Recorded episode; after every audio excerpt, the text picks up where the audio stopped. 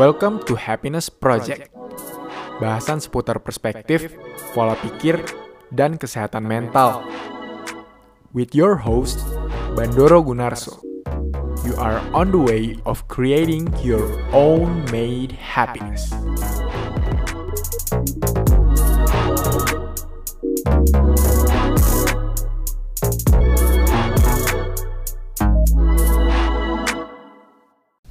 Oke. Okay. Sekarang gue sama Robert. Halo Bert. Hai. Jadi tadi sebenarnya nama episodenya mau dibilang How to Practice Daily Meditation, tapi tadi Robert ngasih saran untuk ganti episodenya jadi Mindfulness. Mindfulness. Iya. Jadi kenapa lu memilih untuk mengubah judulnya dari meditasi jadi mindfulness, Bert? Jadi uh, menurut gue pribadi satu uh, masalah nama sih. Mungkin orang-orang ketika dengar kata meditasi, orang-orang itu punya sense of apa ya, kayak ih apaan sih meditasi gitu. Meditasi itu cuma buat orang-orang ya orang-orang kayak biksu-biksu, orang-orang hmm. yang tinggalnya di kuil-kuil gitu aja gitu. Tapi uh, sebenarnya meditasi itu salah satu bentuk dari mindfulness. Yeah. Kalau menurut gue sendiri kan uh, sebenarnya meditasi salah satu bentuk dari mindfulness, dan mindfulness ini sesuai namanya sendiri kita merasa bahwa kita benar-benar uh, jadi orang yang mengontrol pikiran kita sendiri gitu. Mindful berarti mindful. Mind just re- realize and aware of your yeah. own mind. Nah, jadi ya, jadi uh, gampangannya kita sekarang sadar itu. Lo sadar, gue sadar itu. Kalau di orang medis bilangnya G C S lima belas gitu, sama-sama yeah. sadar. Gila, gila. Tapi uh, sebenarnya apakah kita benar-benar sadar itu apa yang sedang kita lakuin sekarang? Mungkin buat yang lagi dengerin podcastnya Bandoro nih, uh, mungkin tanpa sadar kalian tangan tangan kalian gerak-gerak gitu, atau kaki kalian gerak-gerak. Nah, itu mungkin itu kan kalian sadar juga nih, yeah. tapi kan kita nggak sadar gitu bahwa kadang ada gerakan-gerakan yeah. yang kita lakuin tanpa kita sadarin. Bahkan kadang-kadang pikiran kita pun kita nggak yeah. sadarin gitu. Exactly. Jadi kayak pikiran kita tuh ada, kalau kata orang kan kayak, uh dalam satu detik itu ada berapa puluh juta hmm. pikiran yang lalu lalang lalu lalang gitu. Nah itu itu gimana caranya supaya kita ada ngealokasiin waktu buat diri kita dalam satu hari, dimana kita benar-benar mensadari, kayak kita sadar gitu, kayak kita ngerasain semua pikiran yang ada, serumit apapun itu. Terus kayak perasaan juga, paling sering kan sekarang orang perasaan gitu, yeah. kayak aduh uh, perasaan gue kacau banget nih hari ini. Gua kadang-kadang sedih. Mungkin kalau kita marah, kalau kita malu, bener. Kita nggak, sebenarnya kita tahu kita marah atau malu, nah. tapi kita nggak benar-benar menyadari perasaannya itu. Bener, hmm. Akhirnya malah perasaan itu mengontrol diri kita gitu. Iya, jadi di sini tuh uh, kalau menurut gue mindfulness itu dimana kita bisa benar-benar Ngera, uh, apa ya, kayak kita benar-benar jadi penguasa dari tubuh kita sendiri. Oke. Okay. Gitu. Jadi mindfulness sebenarnya interchangeably sama meditation, hmm, bener, agak bisa. agak sama. Ah, ya intinya awareness gitu. Ya. Awareness kita benar-benar jadi mindful terhadap yeah. pikiran dan perasaan kita. Oke. Okay. So mungkin lu semua butuh dikenalin dulu nih tentang siapa sih itu Robert dan ah, seberapa bener. jeleknya dia. Nggak nggak tampan maksudnya. Hati-hati aja sih, ntar suka. Oke, Bert. Jadi si Robert ini adalah teman teman kampus seperti biasa. Teman kampus. Tapi teman kampus yang uh, untuk for notice ya, semua orang yang gue ajak ke podcast gue adalah orang-orang yang valuable. Anjir. Tersentuh, tersentuh. Jadi di kesehariannya pun gue udah lihat Robert ini suka meditasi dan uh, sebelumnya backgroundnya dulu ya. Robert ini orang yang menurut gue tingkat kepintarannya itu sangat tinggi gitu. Dia bisa fokusnya itu sangat hebat kalau entah dalam belajar, dalam membaca, dan dia juga, lu juga sibuk di apa Bert sehari-hari? Lu ada uh, bisnis juga? Iya, ada uh, di lokalisasi. Mungkin kalau sebelumnya ngobrol sama John juga. Yeah. Ya itulah sama. Dan si Robert ini suka banget fotografi atau videografi juga. juga. Videografi juga. Uh. Jadi kalau mau lihat karya-karyanya Robert bisa buka lokalisasi Bali ya. Iya, jadi ya mostly di sana gue yang uh, ngisi lah social media ya. Sama. Lokalisasi Bali sama apa bet lu? Uh, Robert Euro E U R O D J O gitu. Oke. Okay. Ya, Oke, okay, so jadi kita balik ke topik bet. Lu udah meditasi atau lu udah berlatih mindfulness ini berapa lama bet? Jadi sebenarnya gue sendiri juga salah satu orang yang pertama kali dengar kata meditasi itu kayak apaan sih itu, kayak ngapain sih meditasi, kayak maksudnya susah banget, apa gimana sih caranya meditasi gitu. Yeah. gue udah kayak dari setahun yang lalu gue udah pernah coba gitu. Dengan pertama kali gue pernah coba-coba tapi gue gak konsisten. Baru ya kurang lebih sekitar enam bulan terakhir lah, hmm. satu semester terakhir ini ber, uh, gue benar-benar nge-practice yang namanya mindfulness. Jadi enam bulan terakhir ini gue uh, stumble upon kayak ada orang lah, dia ngasih cerita, ngasih tahu mindfulness. Gue pertamanya bingung gitu, mindfulness itu apa, tapi menurut gue mindfulness itu sebuah kata yang benar-benar bisa dirasionalisasikan. Dan ternyata maksudnya dia mindfulness itu mirip dengan meditasi, hmm. makanya yang setiap hari gue lakuin adalah mindfulness. Lo ketemu orang di YouTube tuh atau gimana? Uh, iya, gue nonton di YouTube sebenarnya. Dia okay. kalau nggak salah ngasih TED Talk gitu juga. Jadi apa yang ngebuat lo pada akhirnya memutuskan untuk berlatih mindfulness atau meditasi itu? Hmm. Apakah lo mengalami stres sebelumnya atau apakah lo mengalami aduh susah banget nih untuk fokus atau lagi ruwet pikiran lo? Gimana sih? Apa yang melatar belakangi lo? Pertanyaan yang menarik ya. Jadi yeah. uh, semua yang gue lakuin dalam hidup gue itu pasti karena ada satu peristiwa yang benar-benar mengubah pola pikir gue gitu. Yeah. Dan menurut gue mindfulness sih salah satu hal yang cukup uh, milestone banget lah, kayak maksudnya ini tuh sebuah batu loncatan. Jadi di semester di enam bulan terakhir itu gue ngerasa uh, hidup gue benar-benar kacau banget, gue banyak beban. Kayak maksudnya gue udah ngambil uh, kerjaan-kerjaan, ngambil job, terus ngambil ini itu, gue jadi punya. Oh iya, lo pernah kerja juga ya? Iya, gue dulu yeah. pernah magang, pernah uh, kayak part time lah. Jadi di, di sisi lain lo sebagai anak kedokteran lo juga kerja gitu? Iya, yeah. yeah. jadi nah itu, jadi kayak di sana gue pertama kali seneng gitu kan, kayak anjing gue sibuk banget gitu. Sibuk, seru, sibuk, kayak ketika kita udah sibuk tuh kita benar-benar bisa ngelepasin banyak apa ya, kita jadi gak terlalu bingung kayak sedih apa, hmm. karena banyak gitu kerjaan kita. Tapi di satu sisi juga uh, kadang gue ngerasa kenapa kerjaan gue banyak banget ya. Terus kayak kadang uh, ada masalah sehari-hari yang gue mau ceritain ke temen, tapi karena banyak kerjaan gue jadi gak sempet. Jadi kayak semua itu terakumulasi. Jadi pertama perasaan gitu, gue ngerasa capek, capek banget. Terus kayak jadi gak punya waktu buat temen. Banyak yang harus gue korbanin karena gue uh, ngejalanin ada salah satu. Waktu itu kan gue juga masih uh, megang kepanitiaan di kampus, hmm. jadi di sana juga, jadi kayak benar-benar banyak pikiran, banyak kerjaan yang harus gue selesain. Tapi di satu sisi juga gue uh, mau minta bantuan ke temen itu susah gitu, karena waktunya juga nggak ada. Dari situ gue uh, ngerasa bahwa nggak bisa nih kalau kayak gini terus, gue harus uh, mencoba sesuatu yang baru. Terus gue nggak sengaja gue keinget lagi sama mindfulness itu. Jadi lu lagi ruwet banget hidup lu, mm-hmm. dan lu akhirnya memutuskan untuk latihan meditasi atau mindfulness nih? Nih mindfulness bener. Jadi udah udah enam bulan ya? Kira-kira yeah, enam bulan.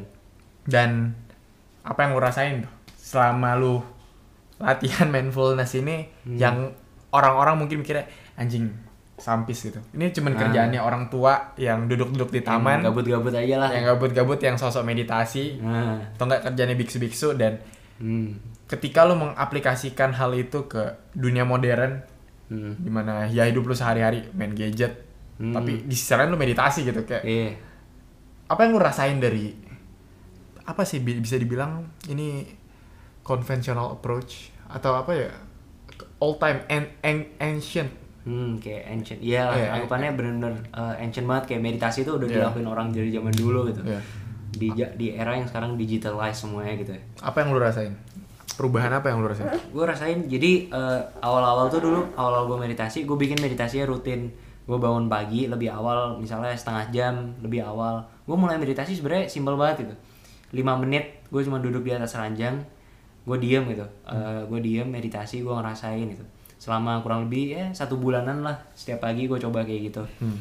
Uh, di situ gue ngerasa gimana ya, kayak meditasi itu benar-benar bikin gue tuh ngerasa kayak nyaman sama diri gue sendiri gitu. Hmm. Gue jadi uh, tahu gue bisa ngeplan benar-benar secara clear, semuanya tuh gue bisa nata hari ini gue mau ngapain aja. Di situ semuanya jalannya lebih enak gitu. Jadi kayak hidup lu di hari itu jadi lebih tertata. Hmm. Tapi mungkin itu juga karena entah kenapa selama satu bulan itu aja gitu bekerja.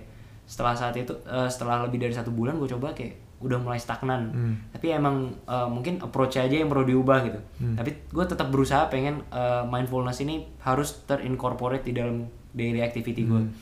Jadi gue cobain lagi. Nah sampai sekarang menurut gue mindfulness yang uh, gue paling cocok, paling demen itu ketika lo lakuin di tengah-tengah hari. Jadi pagi gue udah nggak uh, mindfulness lagi di pagi hari sebelum beraktivitas, tapi lebih ke kayak misalnya di siang hari. Jadi misalnya siang-siang kan biasanya siang-siang tuh kayak jam dua belas sampai jam dua itu kan dimana uh, tubuh kita udah mulai capek, hmm. pikiran kita juga udah capek, mulai lapar juga kan. Di sana uh, ketika kita bisa mindfulness di sana, itu benar-benar rasanya lu bisa lega banget gitu. Hmm. Kayak lu dapat tenaga tambahan lagi buat ngejalanin hari-hari lu. Jadi uh, kalau bisa gue bilang caranya untuk mindfulness pun bervariasi. Hmm. Ya, jadi nggak nggak selalu mutlak lu harus lakuin di pagi hari, nggak yeah. selalu harus di siang hari, tapi hmm. bisa bervariasi dan hmm. ya dan biasanya dia akan sangat membantu ketika lu lagi stres ya. Iya, yeah. yeah. Kalau gue sih waktu gue benar-benar lagi penat banget, lagi benar-benar aduh pikiran kacau, ya udah deh lu mindfulness. Dan tadi yang gue bisa tangkap dari cerita lu yang dimana lu latihan mindfulness pagi-pagi, mungkin ini juga sih yang bisa gue tangkap. Ketika mungkin banyak orang pagi-pagi itu dia bangun terus langsung buka H P hmm. atau nggak bangun langsung mengisi otaknya dengan berbagai macam sensor-sensor yang yeah. ngebuat dia terombang-ambing gitu. Hmm. Mungkin lu lihat story lu temen lu di Instagram langsung pengen ini. Nah, lu lihat lu lihat story temen lu yang B, lu langsung pengen ini. Hmm. Lu lihat story-nya Robert jadi langsung pengen foto gitu. Nah, nah gitu kan. Jadi kayak goal genuine dari dalam tubuh kita, dari dalam diri kita itu tertutupi dengan berbagai macam sensor yang masuk dari luar. Dan mungkin ketika kita meditasi, ketika kita bisa ngobrol dulu sama diri kita sendiri atau hmm. mengenal diri kita sendiri, menyadari apa yang terjadi di emosi kita, pikiran hmm. kita, perlahan-lahan goal genuine yang emang kita inginkan sebenarnya hmm. itu goal internal kita itu mungkin jadi lebih jelas ya. Iya. Yeah. Jadi uh, sama tadi Bandor ngasih contoh bagus banget ya. Kayak misalnya pagi hari, apa sih yang pertama kali kita lakuin? Pasti kita langsung ngambil H P, kita buka Instagram atau social media yang lain, kita nge-scroll. Nah itu juga salah satu bentuk bahwa kita sadar tapi gak sadar. hmm. Itu kayak udah jadi refleks gitu, jadi mindless scrolling. Mindless, jadi kita langsung bener-bener nge-scroll. Mungkin kita emang bener-bener gak, gak nyimak gitu, apa aja sih yang ada di story, di post, di feeds, apa, itu kita gak terlalu ngeliatin gitu. Tapi itu secara gak langsung itu pengaruh gitu ke dalam diri kita sendiri. Kita jadi punya kayak, ih kenapa sih orang-orang lain hidupnya enak, jalan-jalan, temen gue jalan-jalan nih, kenapa gue harus kuliah gitu. Itu mungkin kita gak terlalu peduli gitu secara sekilas, tapi dalam menjalankan hari, itu jadi terbawa gitu. Jadi ntar di tengah-tengah hari, kalian capek, kalian merasa, oh iya temenku enak banget nih jalan-jalan, kenapa gue harus kuliah gitu. Itu kayak jadi ada uh, secara nggak langsung kita terforeshadow sama hidupnya orang lain. Padahal hmm. social media pasti yang dipost sama orang-orang ya hidupnya yang enak aja. Mana ada kayak orang yang lagi sedih-sedih dia ngepost di social media gitu. Hmm. Ya mungkin ada tapi dikit lah gitu. Dan meditasi itu membantu lo untuk mendapat kenetralan pikiran itu. Iya, yeah, jadi lo benar-benar bisa tahu gitu kayak apa sih sebenarnya gitu. Dan meditasi kalau menurut gue sendiri uh, apa ya kayak lu bener-bener dampaknya tuh kuat banget gitu. Ketika gue dari pagi, misalnya dari uh, kuliah dari jam delapan sampai jam sepuluh, hmm. gue ngerasa bener-bener ngantuk, gue gak tertarik sama kuliahnya nih. Hmm. Gue bisa jam sepuluh, jam sebelas waktu ada break, gue diem dulu, gue meditasi, uh, bener-bener gue rasain gitu, kenapa gue ngantuk, kenapa gue ngerasa kuliahnya gak menarik. Gue bisa ngubah pikiran gue sendiri, entah gimana caranya, dan setelah mindfulness tuh, gue bisa ngejalanin hari itu jadi lebih seneng gitu. Jadi gue benar-benar mengubah mood yang tadinya lagi down, gue bisa ngangkat mood itu lagi, gue improve. Jadi gue bisa ngejalanin hari gue lebih bahagia, lebih seneng gitu. Oke, okay. So cukup ini ya, cukup profound sih, cukup dalam sih kalau gue lihat efeknya. Profound, benar. Karena di zaman sekarang siapa sih yang nggak stres? Hmm. Siapa sih yang nggak sangat terpengaruh sama lingkungan sosialnya? Yeah. Dimana lo setiap hari pasti dibombardir sama semua hal dari sosial media. Gue nggak bilang sosial media itu buruk. Ya yeah, benar-benar. Itu sangat baik. Mungkin ningkatin relasi lo, ningkatin apa? Ke- Kem- kemungkinan lo dapet nah, gebetan gitu. Gebetan juga. Benar-benar. Tapi ya mungkin ketika kita berlebihan, kita hmm. overstimulasi, hmm. disitulah kita butuh untuk naro H P yeah. di samping dan duduk diam, duduk diam bentar aja gitu. Duduk diam bentar. And yeah. that's maybe daily practice of meditations. Iya, yeah. benar, benar banget. Dan yang gue lihat setiap hari, lu juga makan ya? Eh makan. Yang gue lihat setiap hari lu sebelum makan juga meditasi ya? Iya. Yeah. Hmm. Jadi ya, uh, ya, jadi gue biasanya paling sering itu uh, gue ngambil mindfulness waktu itu. Kalau nggak emergency, secara rutin gue sekarang ngambilnya sebelum makan gitu. Setiap sebelum makan gue meditasi.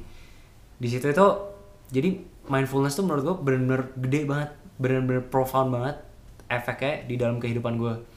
Kayak sama tadi, misalnya gue lagi uh, lagi nggak bisa fokus, gue mindfulness. Setelah itu gue diem, ngerasain gue ngerasain feeling-feeling semua gue, kenapa gue nggak bisa kayak gini. Gue bisa jadi fokus lagi.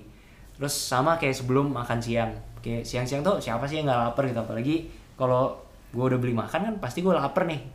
Tapi gue um, mencoba kayak self control. Jadi mindfulness itu juga ngajarin lo gimana cara lo bisa ngatur emosi lo sendiri. Jadi kayak impulse impulse yang bener-bener uh, biasanya kayak langsung nonjol-nonjol nggak karuan, nggak bisa diatur, itu kita bisa atur lagi. Hmm. Jadi kalau sebelum makan tuh biasanya gue ngerasain, gue diem, gue tutup mata, gue rasain gue bener-bener lapar gitu. Hmm. Tapi gue harus nggak, uh, gue harus bisa tahan diri dulu. Gue kasih waktu ya satu menit dua menit lah. Gue ngerasain uh, lapar itu kayak gimana. Terus kalau misalnya ada uh, kayak bau-bau dari makanannya, itu kayak kita bener-bener rasain kayak oh ini baunya kayak gini gini gini gini. Jadi kayak lu bener-bener uh, gimana ya? Lu bener-bener menggunakan semua indera lo yang ada sampai titik maksimumnya dia.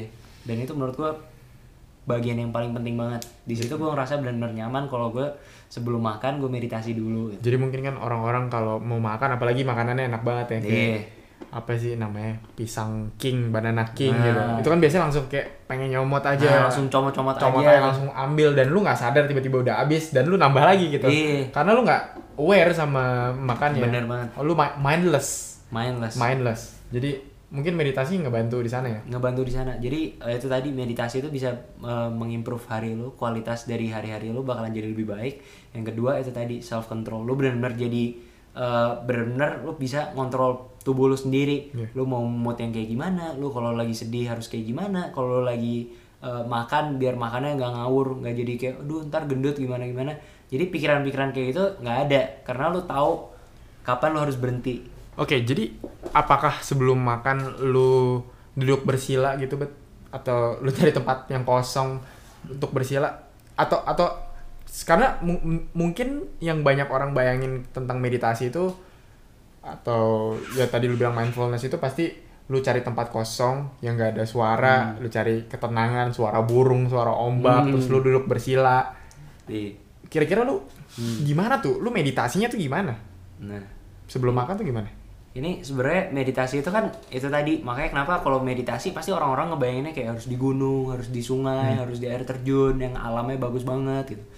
Makanya kenapa gue uh, pengen ganti namanya jadi mindfulness, karena mindfulness itu bisa dilakuin di mana aja. hmm. Lo nggak perlu nyari tempat yang harus kayak benar-benar secluded, remote area, nggak perlu gitu. Lo dia ya udah gitu, lo di tempat makan, lo taruh aja makanannya di depan lo. Kalau gue sih biasanya duduk, gue tegaki, tegakin badan, terus gue tutup mata gitu. Jadi kayak berdoa aja. Iya, mungkin jadi, orang ngeliatnya kayak berdoa gitu. Semua orang bilang kayak, wah lu doanya lama juga gitu. Gue ketawa-ketawa aja gitu dalam hati kayak, eh, sebenarnya gue mindfulness gitu. Yeah. Jadi di sana benar-benar kayak gue cuma diam, gue tutup mata. Mungkin uh, lima belas detik pertama, kalau buat gue sampai sekarang aja gue masih ngerasa lima belas detik pertama tuh susah banget. Hmm. Karena ketika lu tutup mata, lu baru akhirnya lu sadar bahwa semua suara di sekitar lu tuh banyak banget.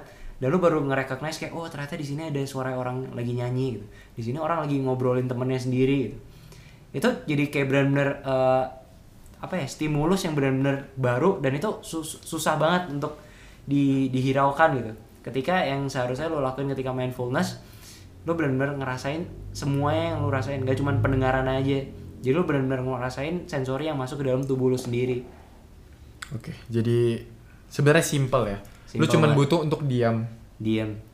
Nggak nggak peduli lu mau tidur kayak lu mau duduk kayak. Yang penting dengan posisi senyaman mungkin. Hmm. Karena gue juga di gue juga meditasi juga, dan udah sekitar dua tahun atau lebih ya.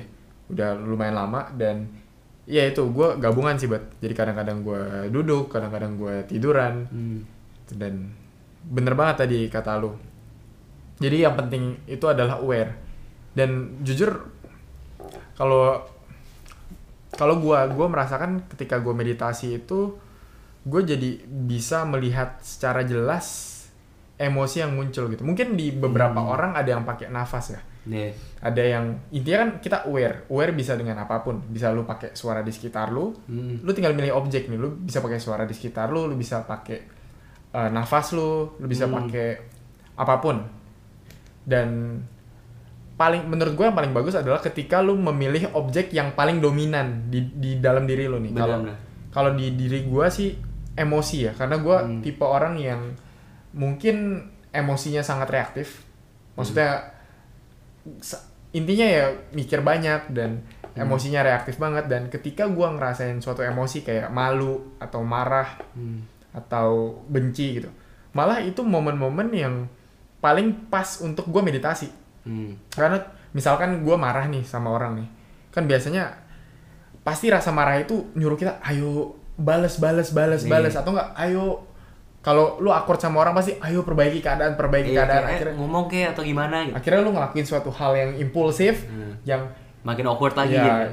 Lu lu entah lu chat orangnya, entah hmm. lu lu memperparah hmm. keadaan gitu. Itu yeah. karena emosi itu. Hmm. Dan ketika mungkin meditasi, ketika gua intinya kan diem kan. Hmm. Ketika gua diem, oke okay, gua gua singkirin semua stimulusnya yang hmm. H P dan semua gua singkirin. Gua diem, gua coba rasain emosi gua. Dia tuh jadi kayak kerasa gitu. Kalau gue marah, kayak di dada gue nih, nggak tahu sih, lu merasakan hal yang sama. Tapi kalau gue marah, kayak di dada gue nih kayak ada anget, terus geter, terus kayak kerasa gitu. Lu bener ngerasain kayak ada. Gue ngerasa sensasi kayak, marahnya. Dan gue kalau malu pun gue ngerasa kayak nggak tahu badan gue nih kerasa malu gitu. Kayak jadi kecil gitu rasanya, kayak nggak hmm. nggak nyaman gitu. Gue kerasa malu dan rasa malu itu jadi kayak sensasi aja gitu. Dan yeah. ketika mungkin butuh latihan juga, hmm. ketika gue juga kayak gini juga butuh latihan. Dan ketika lu udah sering latihan, lu akan bisa membedakan antara perasaan malu hmm. dengan diri lu. Jadi lu sadar lu kayak ngasih space gitu antara yeah. diri lu dan pikiran lu dengan emosi lu, ada space. hmm. Jadi hal ini ngebuat ketika lu malu atau ketika lu marah, bukan berarti lu harus melakukan sesuatu akan hal yeah. itu. hmm. Itu jadi emang bener sih yang lu katain itu, emang bener. Jadi ketika uh, lo nge-practice mindfulness, lo bener-bener ngerasain itu tadi. Kayak misalnya lo lagi marah gitu, lo diam sejenak kayak satu menit aja gitu, lo uh, atur nafas dulu lagi gitu. Uh, perasaan marah itu kayak gimana sih, lo rasain bener-bener kayak lo keselnya kayak gimana. Gue jamin setelah lo mindfulness, ya udah gitu, perasaan itu cuma bakalan jadi perasaan aja. Lo nggak bakalan memukul orang itu balik atau lo ngemaki-maki dia, nggak hmm. bakalan gitu. Kayak ya udah lo rasain aja gitu. Jadi mindfulness tuh bener-bener sehebat itu gitu, kalau emang lo benar-benar bisa ngelakuin. Dan ketika lo bisa berdamai sama emosi lo, berdamai yeah. sama pikiran lo, ya itu jadi nggak ngeganggu lo lagi gitu. Iya, yeah, ben- itu tadi. Jadi lo punya self control hmm. yang benar-benar tinggi. Kalau lo tadi kan uh, masalah emosi.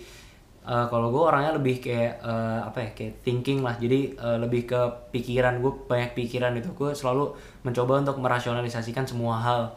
Dan kadang uh, untuk merasionalisasikan semua hal itu di otak tuh terlalu berat gitu. Jadi kayak gue jadi capek, kayak maksudnya jadi overthinking. Jadi ujung-ujungnya sama sih, mungkin jadi uh, kayak semacam anxiety ya. Tapi kalau gue bebannya di otak gitu. Jadi setiap kali gue mindfulness, gue selalu ngerasain otak gue jadi lebih ringan, kepala gue jadi lebih ringan, gue lebih relax. Dan setelah mindfulness sih biasanya gue bisa ngerasain uh, gue bisa pakai otak gue ini lebih bagus lagi gitu. Jadi lebih efisien dan lebih efektif.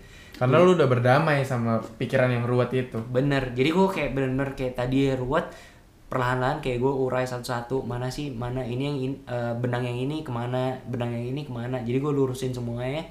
Jadi semuanya lebih jelas itu, semuanya lebih tertata. Itu sih yang bisa ngebantu banget itu. Oke okay. Dan ya karena lu bisa ngerasain itu, jadi lu, lu rasain kan, Bet? Kayak lu gak mencoba menjudge gitu ya? Enggak, jadi ya, jadi mindfulness tuh juga kita harus berani buat menerima kejelekan diri kita sendiri. Yeah. Gitu. Ini tuh diri, tubuh kita, badan kita, pikiran kita. Ya mau gak mau kita harus sadar kalau emang kita punya kelemahan. Kayak gue, uh, salah satu kelemahan yang gue sadar, gue sombong orangnya. Tadi mungkin karena gue dari uh, dari kecil nilai-nilai gue bagus, gue jadinya sombong. Jadi gue nganggap kayak orang-orang lain kayak apaan sih gitu, kayak lo gak level gitu. Sampai akhirnya di kuliahan dan sampai saat ini gue selalu masih berusaha keras banget buat uh, meredam sombong itu. Dah, sombong itu salah satu bentuk dari ego. Nah, ego itu juga salah satunya.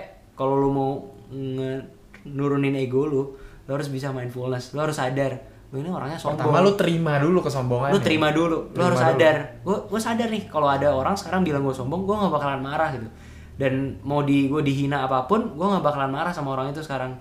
Karena gue tahu gitu, kayak mungkin itu yang dirasain orang itu. Ya gue harus terima dulu dong, kayak uh, misalnya gue dibilang kayak oh lu pelit banget. Lu gitu. Terima rasa malu lu saat dikatain sombong kan? Gue terima dulu, oke okay, gue pelit gitu. Gue gak bakalan kayak apaan sih, mana sih, uh, bagian mana sih yang gue jadi pelit gitu. Enggak, yaudah gue terima aja pelit gitu. Uh, ntar kalau ada waktu gue bakalan practice mindfulness, gue rasain uh, di hari itu gue ngapain sih dia, kenapa dia bisa mi- bilang gue mindful uh, pelit pelit gitu. Ntar kalau misalnya gue udah tahu, kayak gue bener-bener rasain apa bener sih waktu itu gue pelit ke dia gitu, atau itu cuma sekedar kayak dia yang uh, miscommunication, misinterpretation, kayak oh, jadi kayak ah oh, Robert ini pelit gitu, padahal maksudnya mungkin gue waktu itu lagi nggak bawa duit atau kayak gimana gitu. Dan itu gue terima-terima aja, ya udah gitu, masalahnya selesai. Dan besoknya pun belum tentu si orang itu bakalan ngecap gue pelit lagi gitu. Jadi mindfulness tuh bikin kita berdamai sama diri kita sendiri, tapi juga bisa bikin kita hmm. berdamai sama semua orang yang ada di sekitar kita. Jadi kayak mungkin ini kayak ketika lu nggak beneran aware, beneran mindful sama yang lu pikirin, kecenderungan kita kalau muncul perasaan negatif kan jadi malah melawan ya kan? Iya, atau ya malah nyalahin orang lain. Atau nggak meredam perasaan itu gitu. Hmm. Dan mencoba membuat fakeness ke dalam hidup kita, iya. Biar kita nggak nggak dealing sama perasaan itu gitu. Tapi benar, iya yang gue rasakan dari mindfulness ya kita dihadapin sama perasaan negatif itu. Gitu. Iya, jadi kita benar-benar confront perasaan negatif itu, seenggak nyaman apapun itu, lo rasain aja gitu. Untuk kayak, diterima kan? Iya, lo bukan, terima aja, lo nggak perlu lawan gitu. Kayak lo rasain, lo lagi sedih, lo rasain lo lagi sedih. Gitu. Setelah itu ya udah sedihnya bakalan habis, lo bakalan jadi uh, sebuah buku yang kebuka. Lu siap buat menerima perasaan-perasaan yang lain. hmm. Lu bisa ngerasain kebahagiaan juga di hari itu, karena ketika lu udah ngefokusin hari itu kayak gue, aduh gue sedih banget, gue stres gini gini gini gini, ya udah sampai satu hari itu lu bakalan abis cuman buat sedih, stres gitu. Ketika lu mencoba melawan itu dan bener, bahkan berharap untuk itu hilang gitu. Iya. Dan ini ini mungkin konsep yang penting juga di meditasi yang but atau di mindfulness yang butuh teman-teman tahu, bahwa goal dari mindfulness bukanlah untuk ngebuat perasaan sedih lu hilang. Hmm, mungkin mungkin the end itu yang lu rasain tadi kan, Bud. Resultnya jadi hilang. Resultnya jadi itu. Tapi saat lu ngelakuin, lu nggak boleh berharap sedihnya hilang. Nggak boleh. Lu nggak boleh berharap uh, rasa marahnya hilang. Tapi yang lu butuh lakuin cuma satu. Lu nerima aja. Lu nggak usah. Jangan menjudge. Jangan berusaha melawan apapun yang lu rasain. Jangan menjudge. Ya, lu nikmatin aja gitu. Intinya lu cuman butuh aware dia ada gitu. Kalau gue sering mengilustrasikannya dengan ini. Kalau lu diskusi sama orang yang lu anggap goblok, hmm. lu mau ngasih argumen segimanapun, dia nggak bakal mau kalah. Iya, ya karena kan? Iya, karena emang dia kapasitasnya dia nggak sampai. Iya gitu, misalkan gitu ya. Hmm. Jadi pikiran negatif tuh sama menurut gue. Ketika lu marah, ketika lu malu itu kan pikiran lu nggak rasional. Hmm. Jadi kayak lu tuh lagi goblok dan bahkan lu sadar lu lagi goblok gitu. Yeah. Jadi ketika lu nggak bener-bener aware dia ada di sana, ketika lu mencoba ngelawan dan merepress terus, ya dia lama-lama makin kuat gitu. Yeah. Dan meditasi ngebuat lu sadar aja dia di sana dan dihirauin aja. Lama-lama kan dia yeah, capek yeah, sendiri. Iya, yeah, lama-lama hilang-hilang sendiri. Yeah. Ya udah gitu, lu jadi orang yang bener-bener fresh lagi hmm. gitu. Ya, lu... Dan mungkin itu yang agak membingungkan gitu kalau yeah. ketika lu baru-baru mulai, hmm. ketika lu baru mulai meditasi, sama gue juga dulu ketika baru mulai meditasi tuh gue bingung. Ini Aneh kenapa, banget, kenapa sedih gue nggak hilang-hilang ya? Jadi uh, butuh waktu yang lama buat gue. Kalau gue buat gue sih, hmm. butuh waktu yang lama untuk gue nyadarin esensi meditasi yang sebenarnya gitu. Karena hmm. pertama-tama yang gue cari dari meditasi adalah, oh gue harus tenang nih. Gue harus nggak punya pikiran. Oh rasa sedih gue harus hilang. Hmm. Gue harus benar-benar mengontrol perasaan gue. Padahal hal itu tuh nggak mungkin didapat kalau lu sebelumnya nggak iya. mengenal dulu. Hmm, Jadi bener-bener. Sekarang itu sih yang gue anggap dari meditasi ya. Gak usah muluk-muluk lah. Gue nggak butuh ngilangin nih sedih. Gue nggak butuh ngilangin nih stres. Nikmatin aja, enjoy the process, yeah. the journey. Ya ntar semuanya tuh bakalan jadi lebih baik gitu. Iya. Yeah. Iya hmm. rasain aja gitu. Gak usah. Hmm, bener-bener. Gak usah pengen apa-apa. Dan itu sih menurut gue netral sih meditasi tuh hmm. lebih melatih kenetralan lo. Iya. Yeah. Iya sih, kayak gampangannya gini deh. Mungkin uh, buat kalian yang uh, ngedengerin kayak oh, meditasi gimana sih bayangannya dari tadi, kayak mindfulness, meditasi harus diem terus ngerasain itu kayak bingung gitu kan gimana. Mungkin kalau gue uh, bisa bagi experience dikit, pertama kali gue meditasi yang bikin gue benar-benar tertantang itu caranya gampang banget sebenarnya. Lo cuma duduk senyaman mungkin, ya lo posisikan diri senyaman mungkin, lo mau berdiri juga boleh, lo tutup mata. Lo terus udah deh lo fokus aja gitu ke nafas. Nafas tuh paling gampang buat jadi pertama kali ya. Untuk memulai. Untuk memulai pertama kali pakai nafas. Itu jadi kayak cue buat kita untuk masuk ke dalam alam kesadaran kita sendiri. Jadi lo benar-benar rasain nafas lo, tarik nafas, lu lepas lagi, lu tarik lagi, lu lepas lagi. Lu lakuin itu selama tujuh kali, itu udah satu menit. Ketika lu bisa narik nafas dalam, lu lepas semuanya sampai tujuh kali, itu udah satu menit kurang lebih. Dan itu uh, kelihatannya kayak oh, tujuh kali nafas doang satu menit gitu. Kelihatannya gampang gitu, tapi itu sebenarnya susah. Dan kayak kalau gue sendiri sih gue nggak nggak menyerah gitu, gue ngerasa kayak uh bener juga ya, kayak uh, tertantang lah intinya, ini kayak sebuah challenge gitu. Lo lakuin aja gitu, kayak tujuh kali aja lo tarik nafas dalam, lo keluarin, tarik nafas dalam, lo keluarin. Setelah itu lo bakalan ngerasa kayak lo lebih kayak uh, kayak se- seolah-olah jiwa lo tuh jadi kayak ngumpul lagi gitu. Dan dari uh, tadi pagi banyak masalah gini-gini, kayak lo jiwa lo berantakan kemana-mana gitu, pikiran lo kemana-mana. Setelah lo lakuin itu lo bakalan ngerasa lebih tenang, lebih nyaman, kayak pikiran lo balik lagi together as a whole. Jadi tuh kayak benar-benar nyaman banget lah, kalau gue sih rasanya hmm. kayak gitu. Jadi mungkin untuk pemula atau ya mungkin di awal sebagai inisiator cobain, ya. bisa bisa pakai nafas dulu, hmm. nanti mungkin baru bisa develop lagi, berkembang gitu-gitu hmm. ya. Ya, ya gue juga ngerasain itu sih, dimana sebenarnya lo bisa ganti-ganti gitu. Bener, tapi nah, hmm. kayak itu contoh yang pertama yang yeah. gampang gitu. Nafas semua orang soalnya bisa nafas. Hmm. Kalau misalnya mungkin ada orang yang uh, visualisasinya kuat banget, dia bakalan imajinasi, imajinasi dia yeah. bikin gambar misalnya uh, gambar bunga gitu di bayangannya. Kalau gue sendiri karena orangnya gue uh, bukan orang uh, secara visual gue nggak terlalu bagus, gue biasanya pakai nafas atau kalau nggak gue ngebayangin ada space kosong, jadi seolah-olah gue ngerasa berada di dalam pikiran gue sendiri, hmm. gue berada di dalam otak, kayak ada berapa banyak sih pikiran-pikiran yang masuk gitu, sampai di akhirnya gue ber- berusaha nata ulang semuanya, hmm. jadi semuanya kelihatan lebih rapih gitu. Iya, yeah. oke okay, jadi orang beda-beda. Kalau ya saran gue sih pakai hal yang memang paling dominan dari lo. Hmm. Pasti setiap orang ada dominannya masing-masing, entah yeah. pikiran, entah emosi, entah imajinasi. Hmm. Dan mungkin di orang yang sama pun bisa beda-beda sesuai saat itu dia lagi yeah, pengen bener. Apa gitu.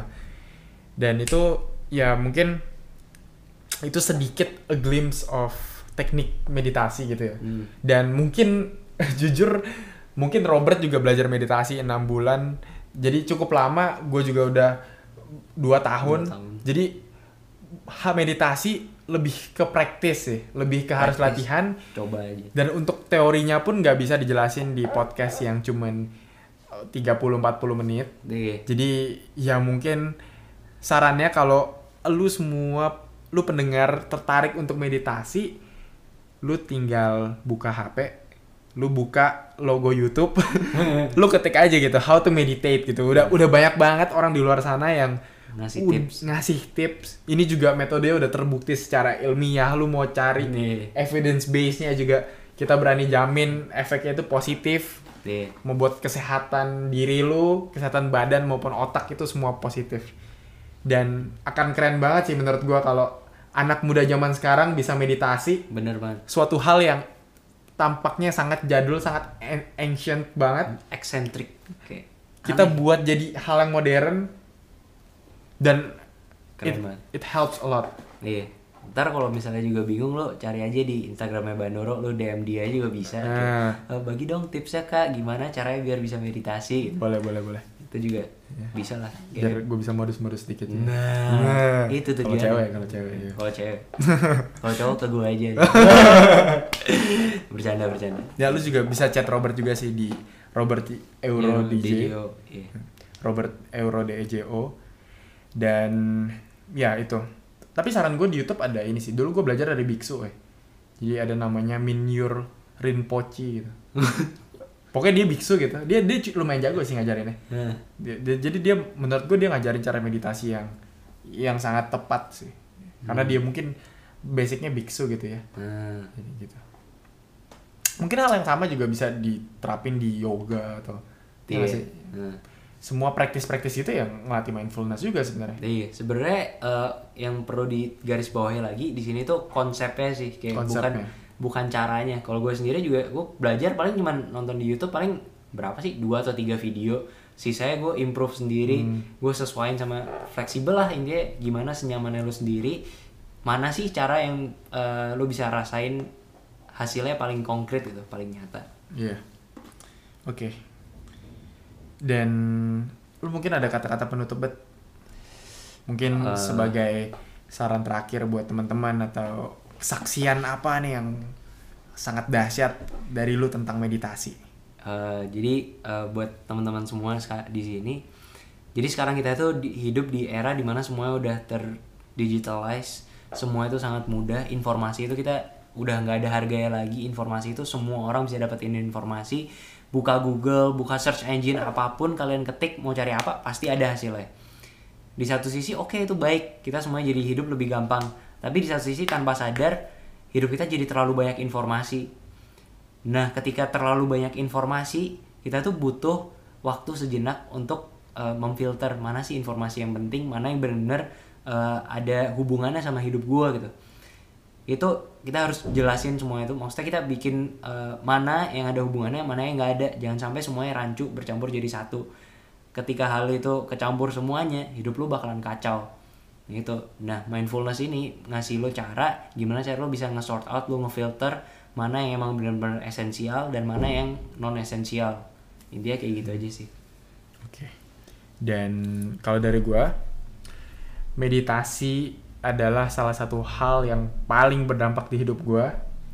Dan gue bisa jamin hal itu juga ya akan similarly, efeknya mungkin akan similar ke orang-orang yang mencoba. Karena basicnya awareness gitu ya. Hmm.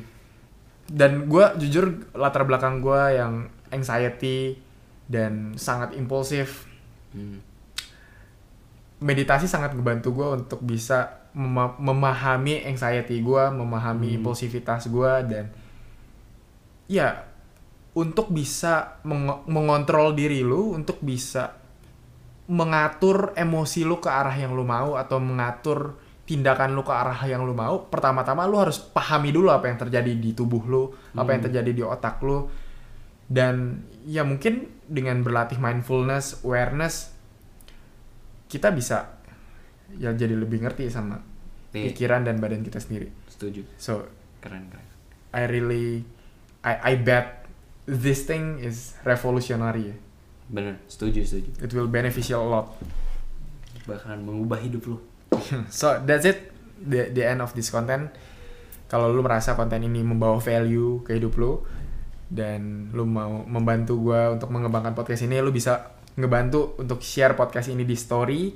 Di story Instagram atau di Twitter atau di manapun itu. Dimanapun itu. Dan lu bisa share langsung ke teman lu yang lu rasa aduh dia bacot banget, gue pengen buat dia lebih nggak impulsif ya. Ya kasih aja meditasi gitu. Suruh meditasi. Ya, ya intinya itu. So meet me again, dan mungkin dengan mungkin dengan Robert suatu saat akan memberi kesaksian hidupnya lagi ketika dia udah dapet pacar. Gila. Yeah. Gila. Gimana buat prosesnya, lancar? Ya, semoga lah. Doakan yang terbaik. Oke. Okay. Siap. Meet me again dengan narasumber-narasumber yang bisa ngasih value, ngebawa value bareng di It's Okay Not To Be Okay. Bye-bye.